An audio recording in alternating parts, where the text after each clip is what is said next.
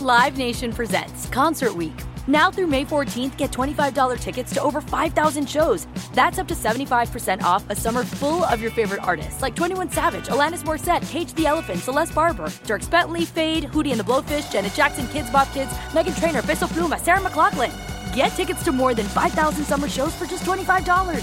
Until now through May 14th. Visit LiveNation.com slash Concert to learn more and plan your summer with Sean Paul, Sum 41, 30 Seconds to Mars, oh, and Two Door Cinema Club. Are you still searching for your perfect place to call home? Well, now is the time to buy at Fisher Homes. If you're looking to move in before the end of 2024, May could be your last opportunity to start building your dream home and close before the year's end. If you're hoping to move in even sooner, Fisher Homes also has homes that are move in ready and waiting for you, where you can start enjoying the benefits of homeownership even faster. Schedule your personal tour with a new home advisor today at FisherHomes.com and make this spring the season you find your perfect home sweet home.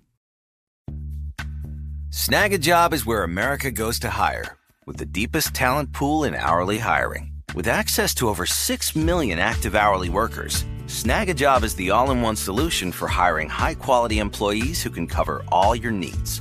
On demand, temp to hire, part time or full time. You name the position warehouse worker, retail associate, grocery store clerk, fitness trainer, baker, stylist, bellhop, podcast producer. Yeah, Snagajob's got a worker for that. With our easy to use platform, you're able to seamlessly post and fill available positions quickly with a dedicated customer support team to provide all the help you need along the way. Kind of nice knowing you have a talent pool like that in your own backyard, right? Snagajob is the partner you need to keep your business running smoothly. So visit snagajob.com or text snag to 242424 to talk to an expert. Snagajob.com, where America goes to hire.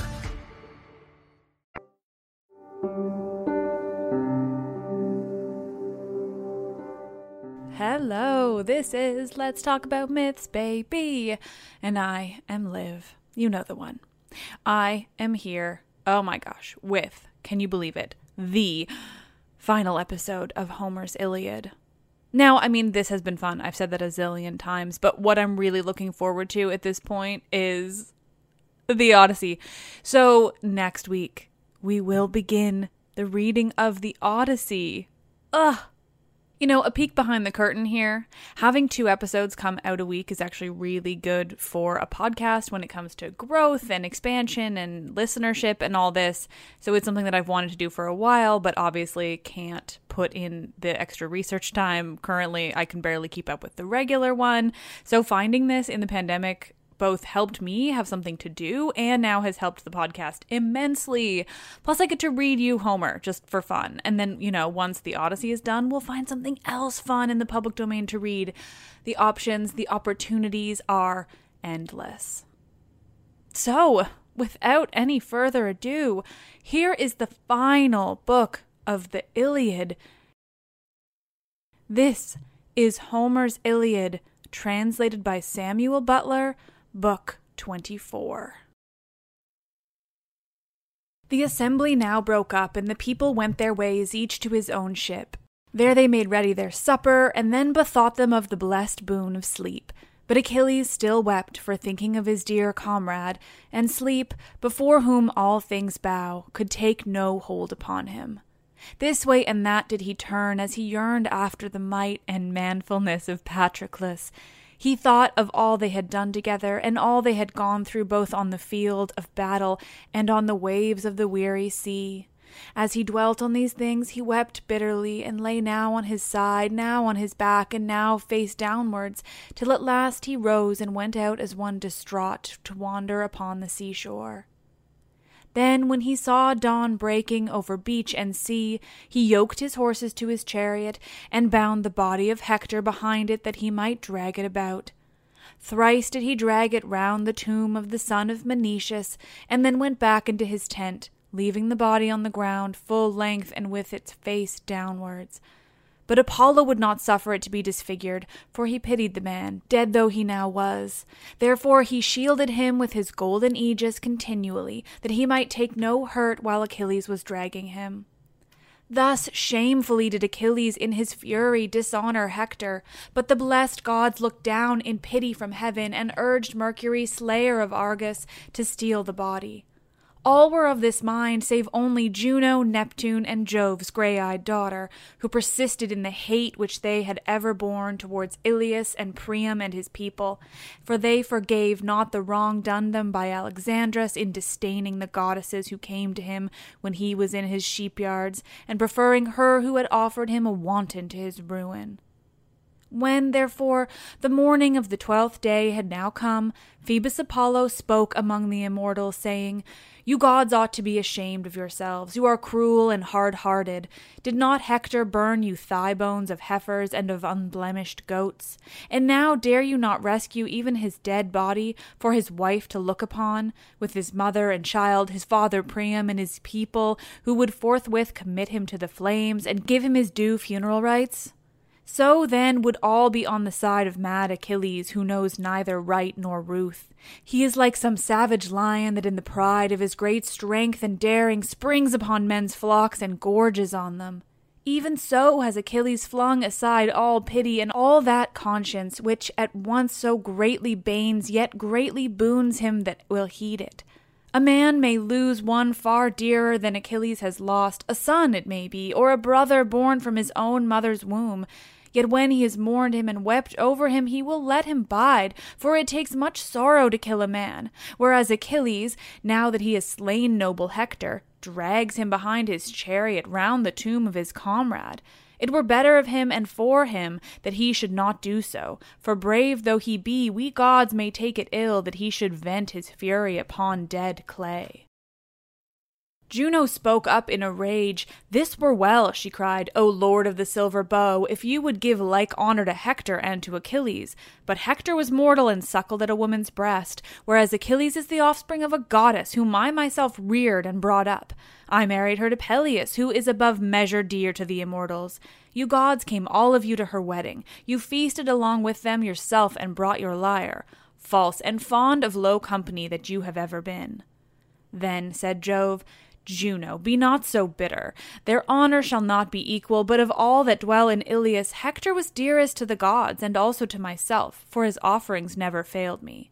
Never was my altar stinted of its dues, nor of the drink offerings and savor of sacrifice which we claim of right. I shall therefore permit the body of mighty Hector to be stolen, and yet this may hardly be without Achilles coming to know it, for his mother keeps night and day beside him. Let some one of you, therefore, send Thetis to me, and I will impart my counsel to her, namely, that Achilles is to accept ransom from Priam and give up the body.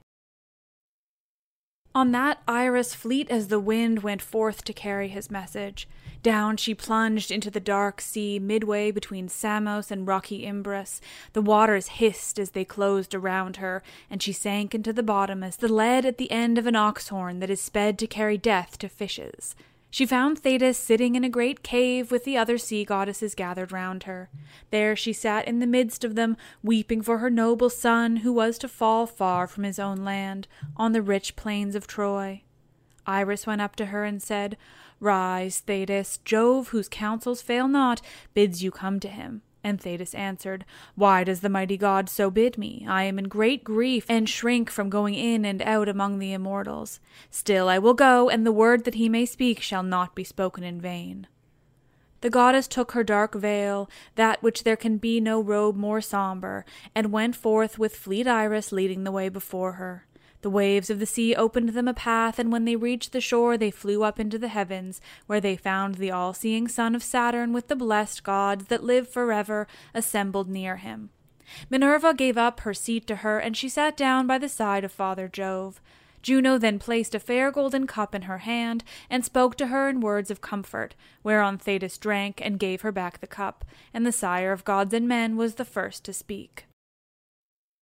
So, goddess, said he, for all your sorrow and the grief that I well know reigns ever in your heart, you have come hither to Olympus, and I will tell you why I have sent for you. This nine days past the immortals have been quarreling about Achilles, waster of cities, and the body of Hector. The gods would have Mercury, slayer of Argus, steal the body, but in furtherance of our peace and amity henceforward, I will concede such honor to your son as I will now tell you. Go then to the host and lay these commands upon him. Say that the gods are angry with him, and that I myself more angry than them all, in that he keeps Hector at the ships and will not give him up. He may thus fear me and let the body go.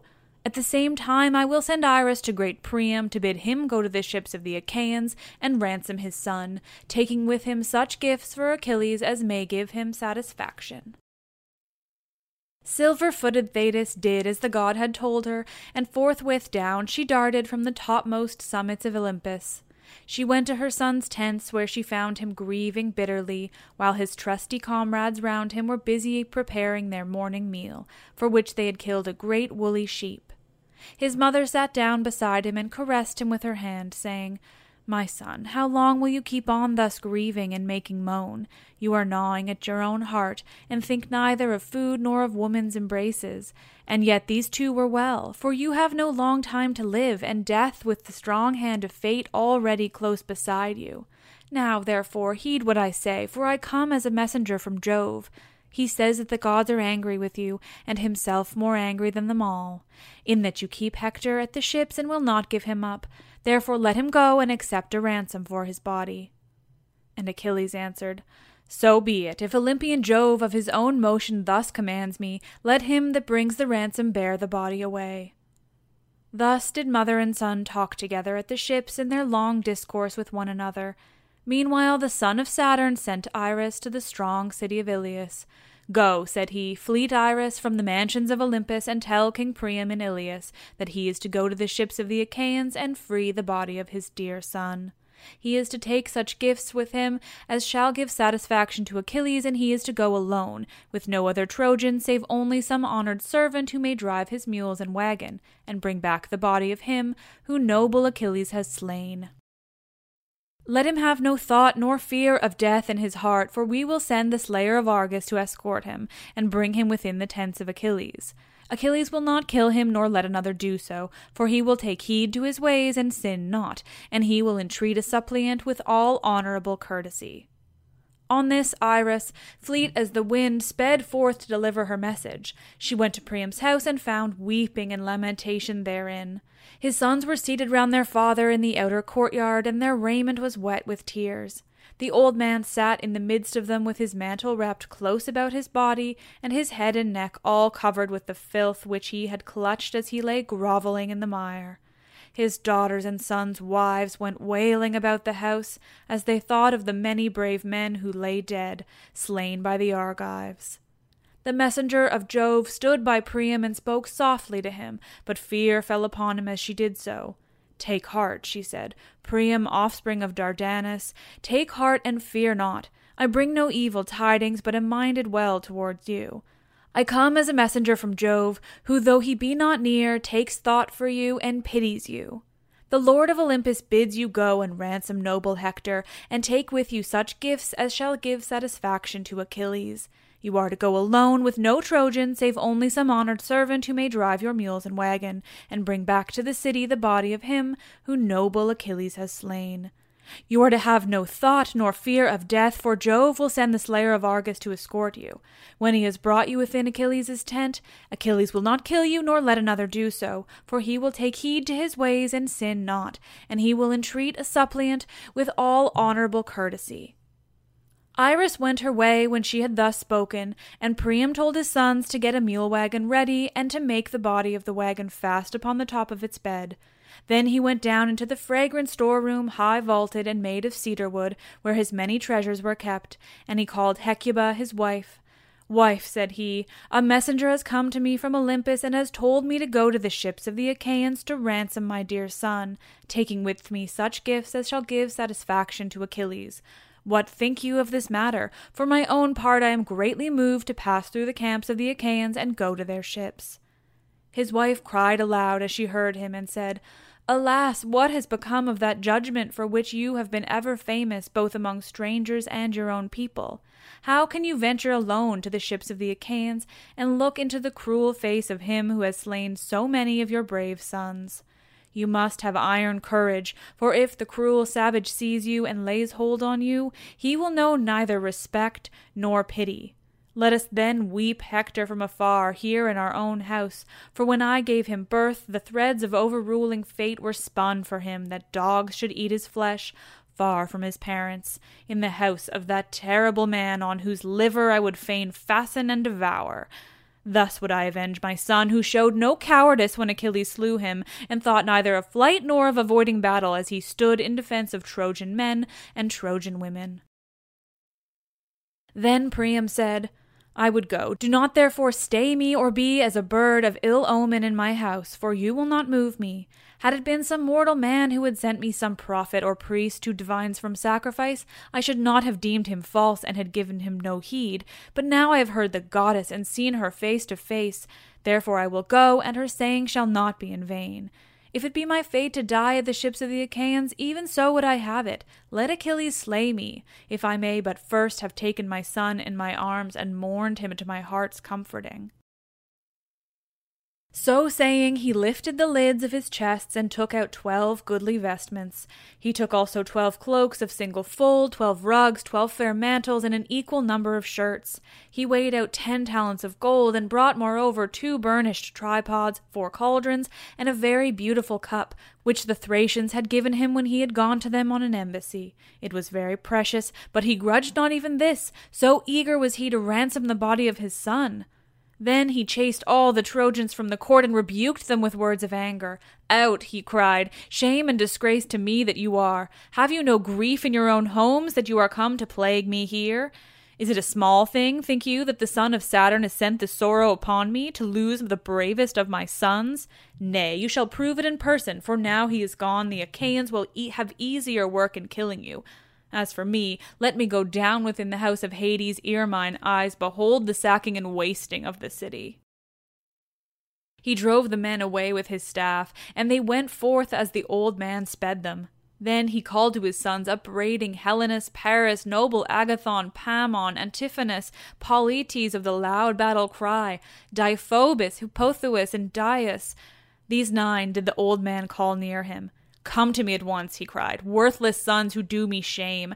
Would that you had all been killed at the ships rather than Hector. Miserable man that I am, I have had the bravest sons in all Troy noble Mestor, Troilus, and the dauntless charioteer, and Hector, who was a god among men, so that one would have thought he was a son to an immortal. Yet there is not one of them left. Mars has slain them, and those of whom I am ashamed are left me. Liars and light of foot, heroes of the dance, robbers of lambs and kids from your own people. Why do you not get a wagon ready for me at once, and put all these things upon it that I may set out on my way? Thus did he speak, and they feared the rebuke of their father. They brought out a strong mule wagon newly made, and set the body of the wagon fast on its bed.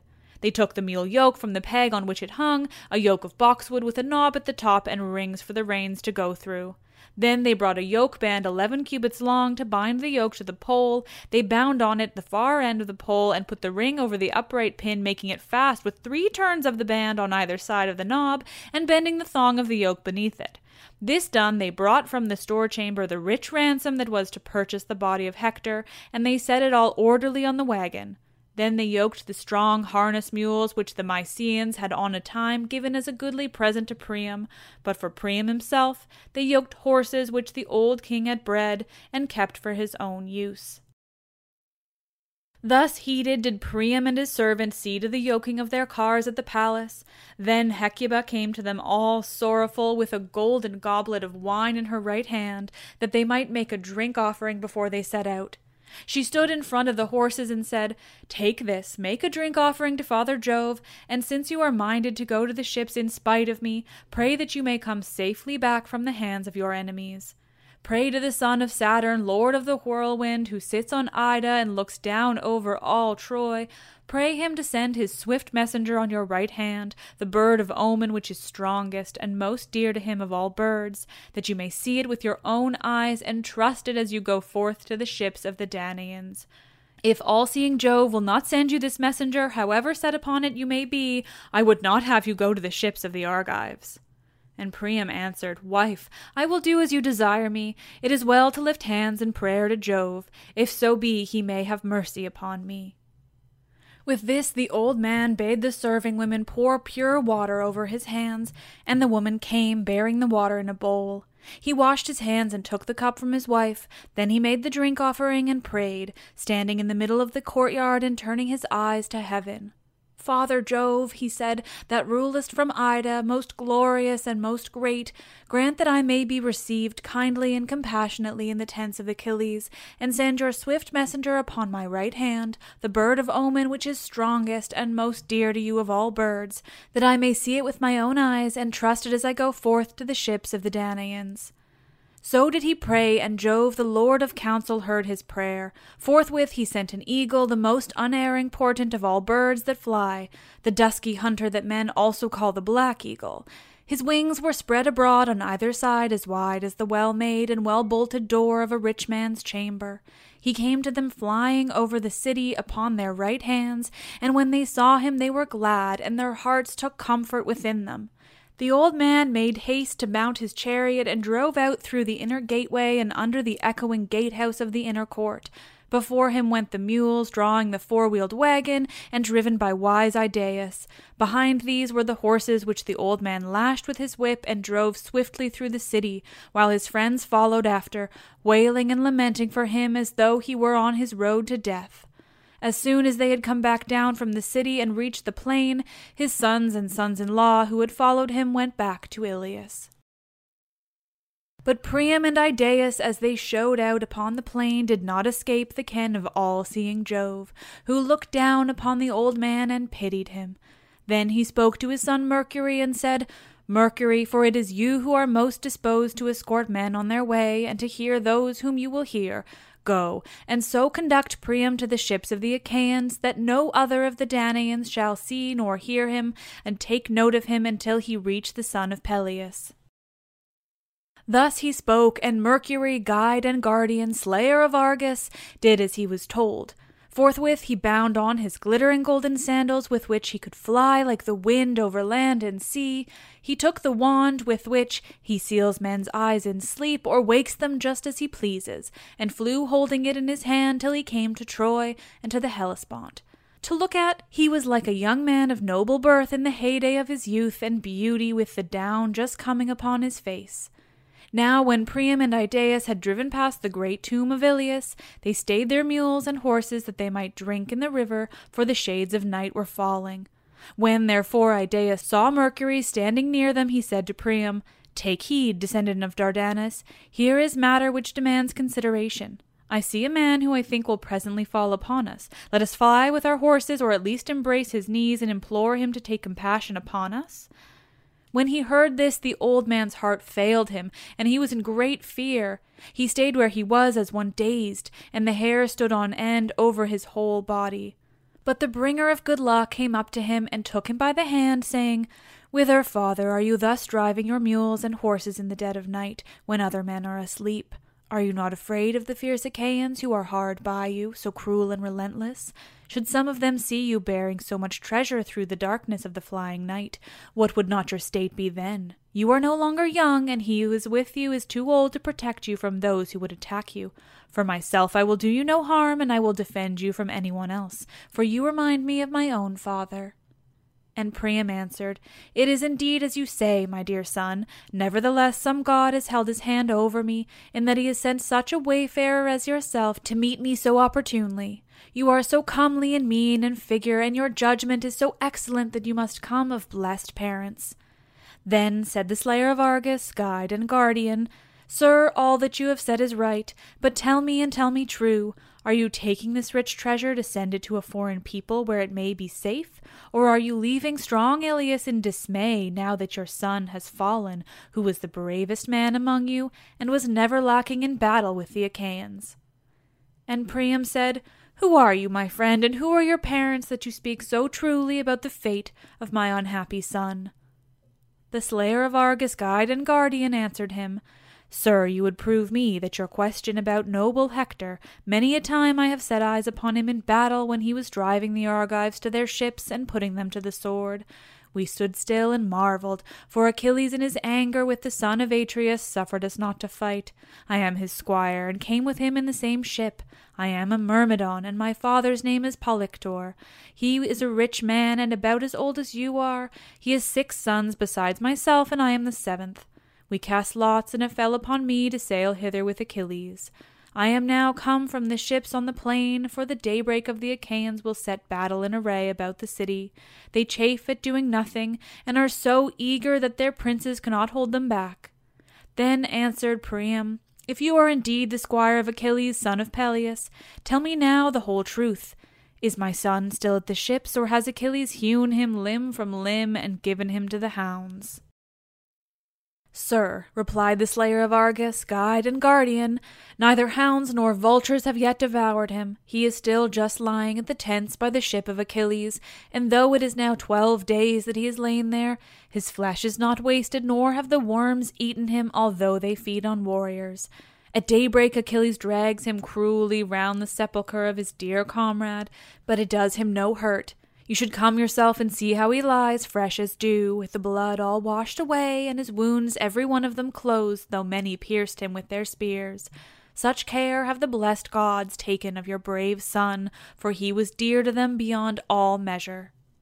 The old man was comforted as he heard him, and said, My son, see what a good thing it is to have made due offerings to the immortals, for as sure as that he was born, my son never forgot the gods that hold Olympus, and now they requite it to him even in death. Accept, therefore, at my hands this goodly chalice, guard me, and with heaven's help guide me till I come to the tent of the son of Peleus. Then answered the slayer of Argus, guide and guardian, Sir, you are tempting me and playing upon my youth, but you shall not move me, for you are offering me presents without the knowledge of Achilles, whom I fear and hold it great guilt to defraud, lest some evil presently befall me. But as your guide I would go with you even to Argos itself, and would guard you so carefully, whether by sea or land, that no one should attack you through making light of him who was with you. The bringer of good luck then sprang up on the chariot, and seizing the whip and reins, he breathed fresh spirit into the mules and horses. When they reached the tent and that wall that was before the ships, those who were on guard had just been getting their suppers, and the slayer of Argus threw them all into a deep sleep. Then he drew back the bolts to open the gates and took Priam inside with the treasure he had upon his wagon.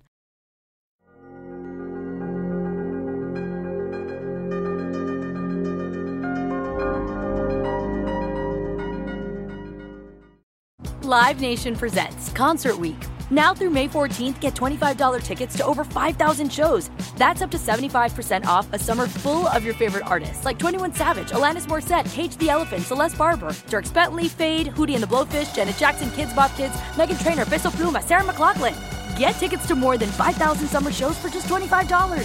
Until now through May 14th. Visit LiveNation.com slash Concert to learn more and plan your summer with Sean Paul, Sum 41, 30 Seconds to Mars, oh, and Two Door Cinema Club. Are you still searching for your perfect place to call home? Well, now is the time to buy at Fisher Homes. If you're looking to move in before the end of 2024, May could be your last opportunity to start building your dream home and close before the year's end. If you're hoping to move in even sooner, Fisher Homes also has homes that are move in ready and waiting for you, where you can start enjoying the benefits of homeownership even faster. Schedule your personal tour with a new home advisor today at FisherHomes.com and make this spring the season you find your perfect home sweet home. Snagajob is where America goes to hire, with the deepest talent pool in hourly hiring. With access to over 6 million active hourly workers, Snagajob is the all in one solution for hiring high quality employees who can cover all your needs. On demand, temp to hire, part time or full time. You name the position warehouse worker, retail associate, grocery store clerk, fitness trainer, baker, stylist, bellhop, podcast producer? Yeah, Snagajob's got a worker for that. With our easy to use platform, you're able to seamlessly post and fill available positions quickly with a dedicated customer support team to provide all the help you need along the way. Kind of nice knowing you have a talent pool like that in your own backyard, right? Snagajob is the partner you need to keep your business running smoothly. So visit snagajob.com or text snag to 242424 to talk to an expert. Snagajob.com, where America goes to hire.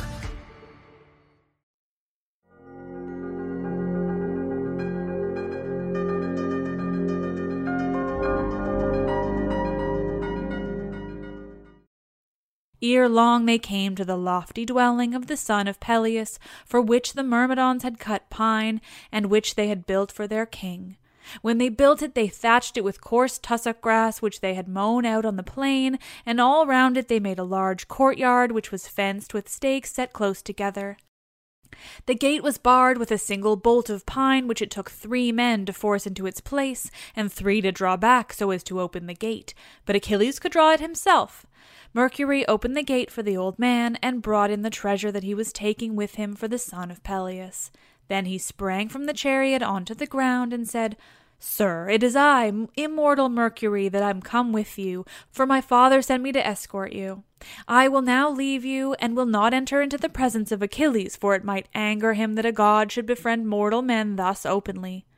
Go you within and embrace the knees of the son of Peleus, beseech him by his father, his lovely mother, and his son, thus you may move him.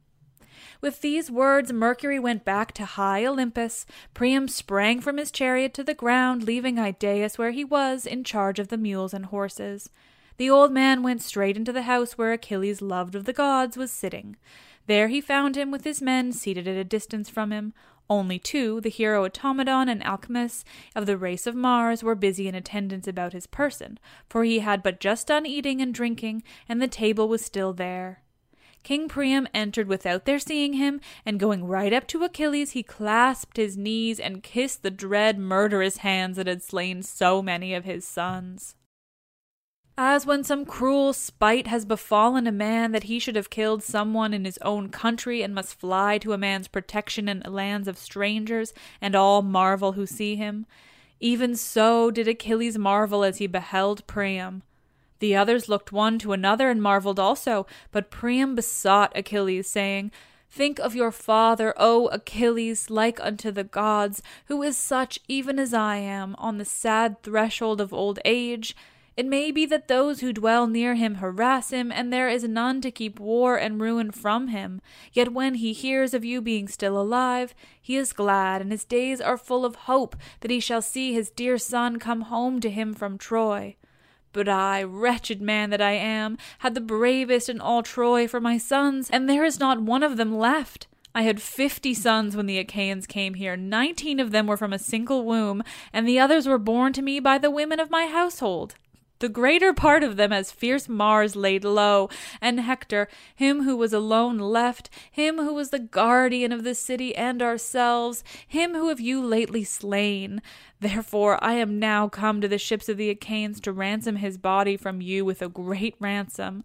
Fear, O Achilles, the wrath of heaven. Think on your own father, and have compassion upon me, who am the more pitiable, for I have steeled myself as no man yet has ever steeled himself before me, and have raised to my lips the hand of him who slew my son. Thus spoke Priam, and the heart of Achilles yearned as he bethought him of his father. He took the old man's hand and moved him gently away. The two wept bitterly, Priam as he lay at Achilles' feet, weeping for Hector, and Achilles now for his father, and now for Patroclus, till the house was filled with their lamentations. But when Achilles was now sated with grief and had unburthened the bitterness of his sorrow, he left his seat and raised the old man by the hand, in pity for his white hair and beard. Then he said, Unhappy man, you have indeed been greatly daring. How could you venture to come alone to the ships of the Achaeans and enter the presence of him who has slain so many of your brave sons? You must have iron courage. Sit now upon this seat, and for all our grief we will hide our sorrows in our hearts, for weeping will not avail us. The immortals know no care, yet the lot they spin for man is full of sorrow. On the floor of Jove's palace there stand two urns, the one filled with evil gifts and the other with good ones. He for whom Jove, the Lord of thunder, mixes the gifts he sends, will meet now with good and now with evil fortune, but he to whom Jove sends none but evil gifts will be pointed at by the finger of scorn. The hand of famine will pursue him to the ends of the world, and he will go up and down the face of the earth, respected neither by gods nor men. Even so did it befall Peleus. The gods endowed him with all good things from his birth upwards, for he reigned over the Myrmidons, excelling all men in prosperity and wealth, and mortal though he was, they gave him a goddess for his bride. But even on him too did heaven send misfortune, for there is no race of royal children born to him in his house, save one son, who is doomed to die all untimely. Nor may I take care of him now that he is growing old, for I must stay here at Troy to be the bane of you and your children.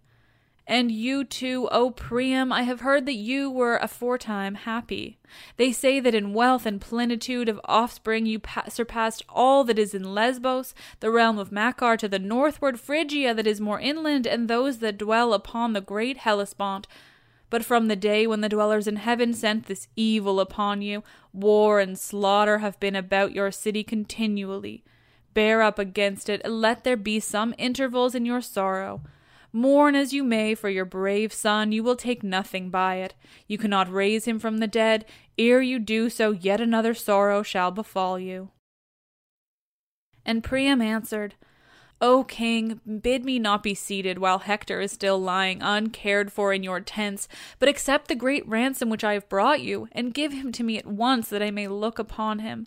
May you prosper with the ransom and reach your own land in safety, seeing that you have suffered me to live and to look upon the light of the sun. Achilles looked at him sternly and said, Vex me, sir, no longer. I am of myself minded to give up the body of Hector. My mother, daughter of the old man of the sea, came to me from Jove to bid me deliver it to you. Moreover, I know well, O Priam, and you cannot hide it, that some god has brought you to the ships of the Achaeans, for else no man, however strong and in his prime, would dare to come to our host. He could neither pass nor our guard unseen, nor draw the bolt of my gates thus easily. Therefore, provoke me no further, lest I sin against the word of Jove, and suffer you not, suppliant that you are, within my tents. The old man feared him and obeyed. Then the son of Peleus sprang like a lion through the door of his house, not alone, but with him went his two squires, Automedon and Alcimus, who were closer to him than any others of his comrades now that Patroclus was no more. These unyoked the horses and mules, and bade Priam's herald and attendant be seated within the house. They lifted the ransom for Hector's body from the wagon, but they left two mantles and a goodly shirt, that Achilles might wrap the body of them when he gave it back to be taken home. Then he called to his servants and ordered them to wash the body and anoint it, but first he took it to a place where Priam should not see it, lest if he did so he should break out in the bitterness of his grief and enrage Achilles, who might then kill him and sin against the word of Jove. When the servants had washed the body and anointed it, and had wrapped it in a fair shirt and mantle, Achilles himself lifted it onto the bier, and he and his men then laid it on the wagon. He cried aloud and as he did so, and called on the name of his dear comrade. Be not angry with me, Patroclus, he said, if you hear, even in the house of Hades, that I have given Hector to his father for a ransom. It has been no unworthy one, and I will share it equitably with you. Achilles then went back into the tent and took his place on the richly inlaid seat from which he had risen, by the wall that was at the right angles to the one against which Priam was sitting. Sir, he said, your son is now laid upon his bier and is ransomed according to your desire. You shall look upon him when you take him away at daybreak. For the present, let us prepare our supper. Even lovely Niobe had to think about eating, though her twelve children, six daughters and six lusty sons, had been all slain in her house. Apollo killed the sons with arrows from his silver bow to punish Niobe, and Diana slew the daughters, because Niobe had vaunted herself against Leto, she said Leto had borne two children only, whereas she had herself borne many, whereon the two killed the many. Nine days did they lie weltering, and there was none to bury them, for the son of Saturn turned the people into stone. But on the tenth day the gods in heaven themselves were buried them, and Niobe then took food, being worn out with weeping. They say that somewhere among the rocks of the mountain pastures of Sipylus, where the nymphs live that haunt the river Achelous, there, they say, she lives in stone, and still nurses the sorrows sent upon her by the hand of heaven. Therefore, noble sir, let us too now take food. You can weep for your dear son hereafter, as you are bearing him back to Ilius, and many a tear will he cost you. With this, Achilles sprang from his seat and killed a sheep of silvery whiteness, which his followers skinned and made ready all in due order. They cut the meat carefully up into smaller pieces, spitted them, and drew them off again when they were well roasted.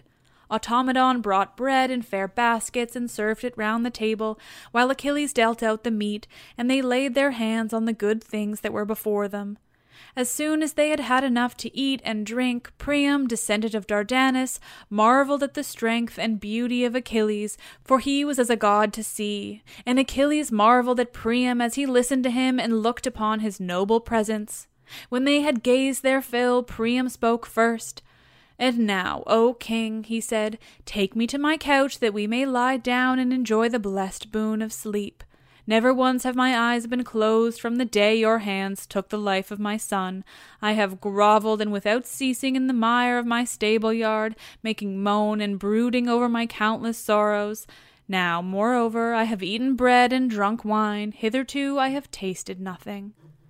As he spoke, Achilles told his men and the women servants to set beds in the room that was in the gatehouse, and make them with good red rugs, and spread coverlets on the top of them with woollen cloaks for Priam and Idaeus to wear.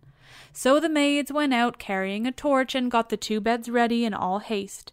Then Achilles said laughingly to Priam, Dear sir, you shall lie outside, lest some counsellor of those who in due course keep coming to advise with me should see you here in the darkness of the flying night and tell it to Agamemnon. This might cause delay in the delivery of the body. And now tell me, and tell me true, for how many days would you celebrate the funeral rites of noble Hector?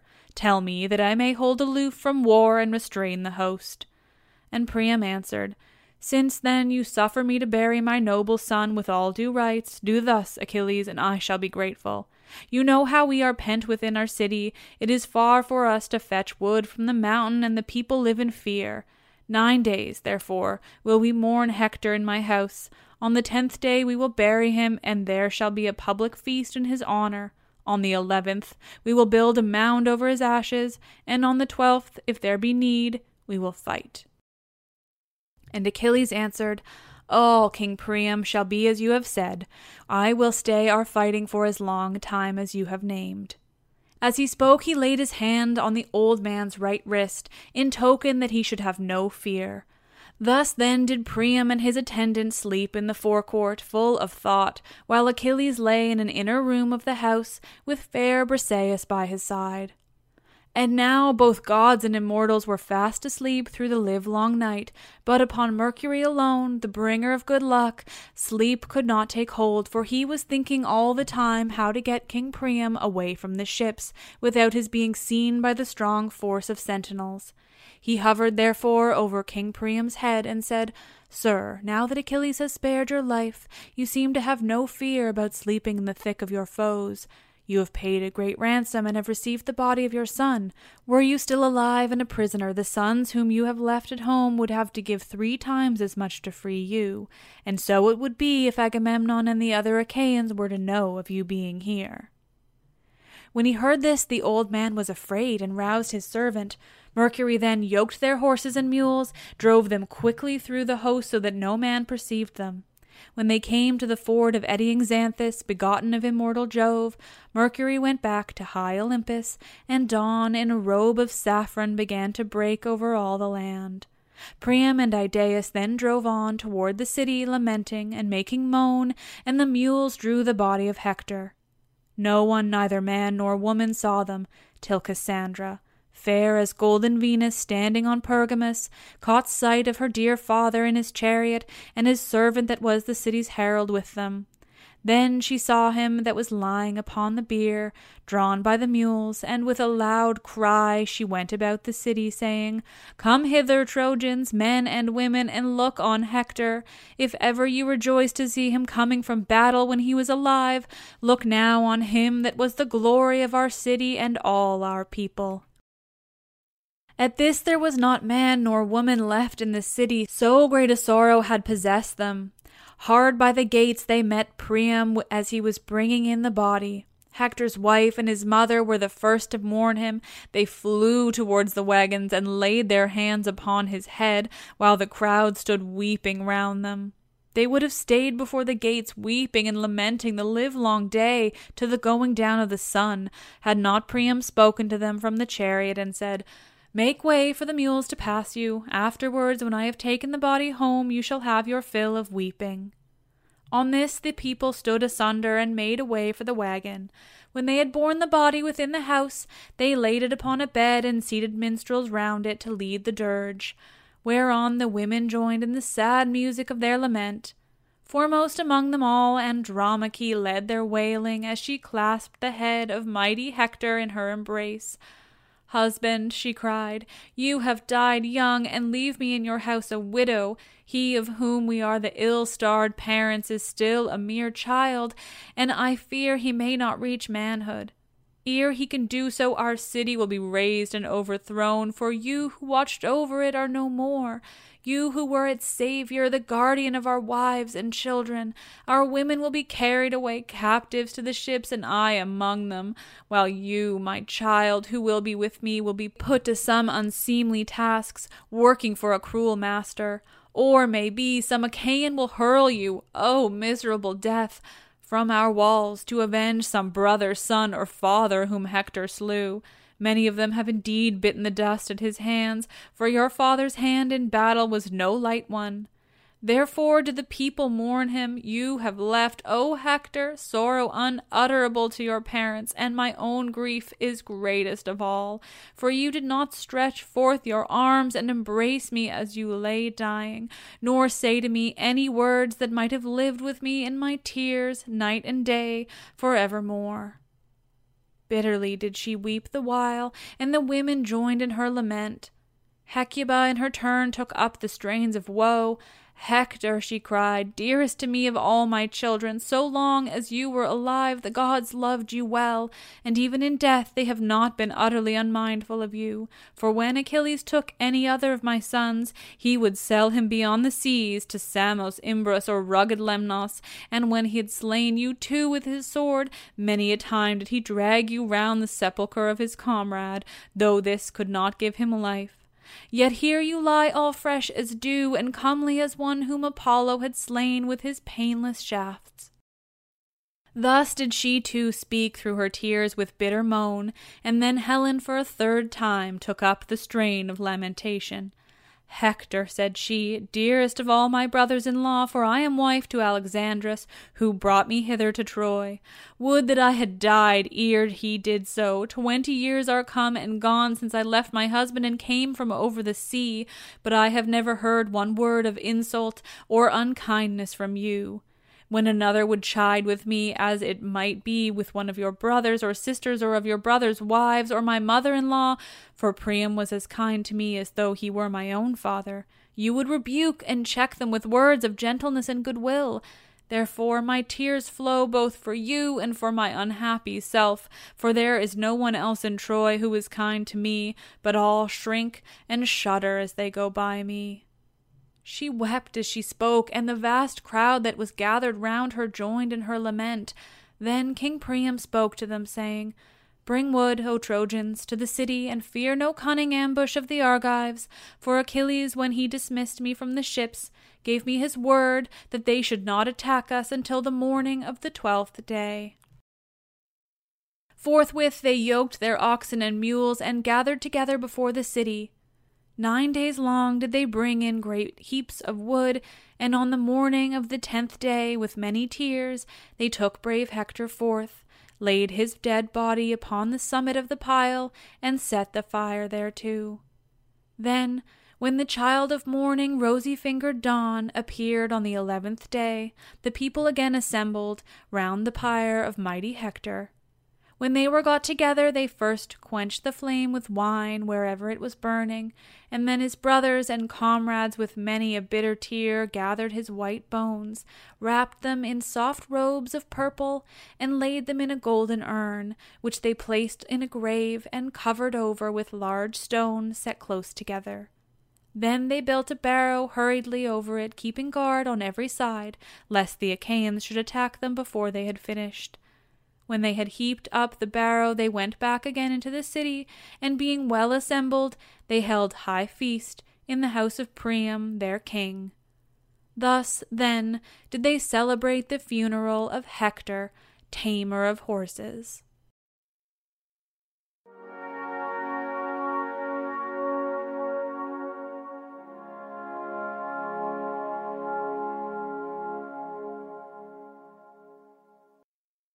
Oh, nerds. There it is, the end of the Iliad. What? No horse? No death of Achilles? No. The Iliad, um, leaves out a lot of the story that we know, which I find fascinating. But I mean, if you haven't listened to my episodes on it, because then I finish it up for you. Oh, Homer is just. I mean, even this translation, which of course I have all the complaints about in the world, let's just talk about the word comrade, Samuel Butler, honestly. But, you know, even aside from that, oh my God, Homer storytelling, it's just so beautiful and detailed. I love hearing the way the gods get from Olympus down into the sea when Iris went to get Thetis and all those things. Anyway, it's wonderful. It's magnificent. Thank you all for listening. I can't tell you how much I'm enjoying this. Next week, next week, we're going to cover the Odyssey. Oh, couldn't be more excited. I am Liv and I love this shit.